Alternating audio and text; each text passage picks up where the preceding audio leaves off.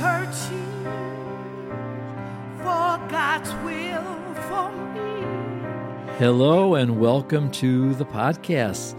It's about love, it's about praying, and it's about healing. And I am so glad that you are tuning in. And um, I just really am finding great joy in doing this. And May you be filled with the joy of the Lord, the joy that I'm experiencing and serving. And maybe you listen to a podcast and you might want to have someone else listen to it. You might be alerted to it, but for somebody else, say, well, this program in particular is for you. Uh, I'm, you know, archiving all the programs that we're doing. We started back the end of August of last year. And there's this one show uh, called uh, The Light in Your Eye is Powerful that somebody's re-listening to or new people are latching onto that almost has 500 listens. So different programs minister in different ways, and I've come to acknowledge that. And this program, I think, um, might be for someone, but it might be for somebody else. And um, I'm going to share with you my mother's conversion and how impactful that was on me. And maybe there's someone that you love dearly. Maybe it's a child, maybe it's your child, maybe it's your mother. But I want to read you a scripture here from John chapter 3 and verse number 8. And it is when Jesus answered Nicodemus, he said, Verily, verily, I say unto you, except a man be born again, he cannot see the kingdom and Nicodemus said, How can a man be born when he's old? Can he enter a second time into his mother's womb and be born? And Jesus answered, Verily, verily, I say to you, except a man be born of water and the Spirit, he cannot enter the kingdom of God. That which is born of the flesh is flesh, that which is born of the Spirit is spirit. Marvel not that I say unto you, You must be born again. The wind blows where it will and, and you hear the sound thereof, but you cannot tell from whence it has come or whither it goes. And so it is with everyone born of the Spirit. So my mother's conversion is very interesting because my mother shared it with me, and I just, it wasn't me. I didn't lead my mother to the Lord.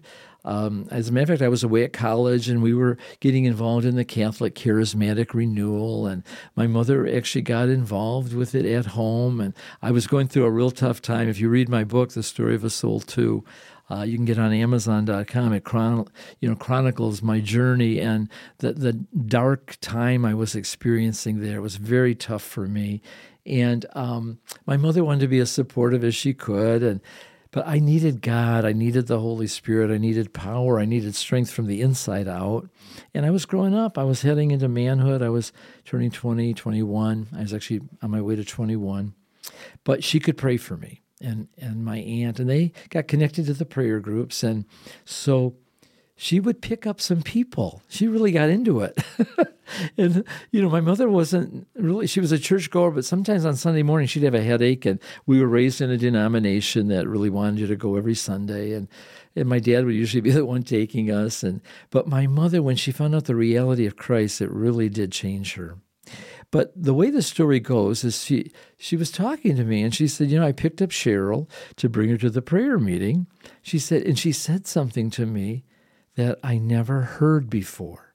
See, you might have a mother, a child that has gone to church, but you know, they can know about Jesus, they can know him as a historical figure, but they haven't personalized that salvation. And he came to each individual, just like this Nicodemus came to him personally.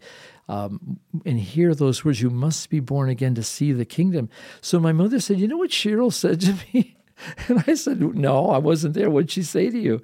She said that she said, Isn't it wonderful that Jesus died on the cross for our sins? Now I know that for some of you that is so basic. My mother said, I never heard that before. I knew he died. I believed he was God. I believed the Jews killed him we're, we're Italian. There's a phrase in Italian called a mazzi Christa. They would call the Jews the Christ killers, which is terrible. But that, that was her frame of reference. And she loved God in the sense, but she wasn't born again. She didn't know that he died on the cross for her sins. And she said, I never knew that he died on the cross for my sin. So I want to tell you today if you're listening and you've never given your heart to the Lord, you need to know that He died on the cross for your sins personally. He becomes your personal Savior, your personal Lord and Savior. And if He did it for my mother, He'll do it for your mother, your aunt, your best friend, your cousin. Maybe they need to hear this program and, and say someone who lived their whole life into their 50, 50s knowing about Christ but not knowing Him is very different because once you know him and hit the power of the blood of Jesus that he shed on that cross, when he said it's finished, it's accomplished, it's done, you know, there's power in the blood of Jesus. If we walk in the light as he is in the light, we have fellowship one with another, and the blood of Jesus Christ, his son, cleanses us from all sin. It says, We've been redeemed to God by thy blood. It says, In whom we have redemption through his blood, even the forgiveness of sin. And that is from Ephesians 1 and 7. So I, I just i thank God for the blood of Jesus, the power to wash away our sins and to give us that faith that we can have that new life, believing in His resurrection. It says that you know, if you believe in your heart uh, unto righteousness, that God raised Jesus from the dead, and you confess Him as Lord, that's you confess unto salvation, you're born again. So I want you to pray with me, and I want you to know that Jesus Christ died for your sins personally. It gets real personal. Amen. It was it's real personal to me. So pray with me. Say, Jesus, I believe you died on the cross for my sins personally. And I ask you to come into my heart, be the Lord of my life. I believe God raised you from the dead, and I believe I'm saved because of what you have done. And I profess now that you are my Lord. Wow. You just got born again. Now you can see the kingdom. Look around you. It looks all different. The grass is greener and the sky is bluer. You must be born again to see God at work, to see the kingdom of God. Open up your eyes and look around you and tell somebody. You got to tell somebody what God did for you. Oh, someone just got born again. Wow. Oh, I love it. I love it. And I love you. And I love what Jesus has done for all of us. Amen. Spread the word.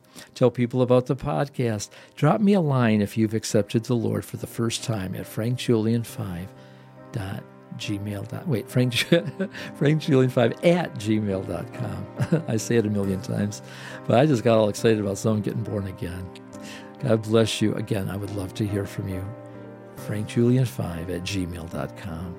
Until next week, have a great week. I love you. God bless you. Bye for now.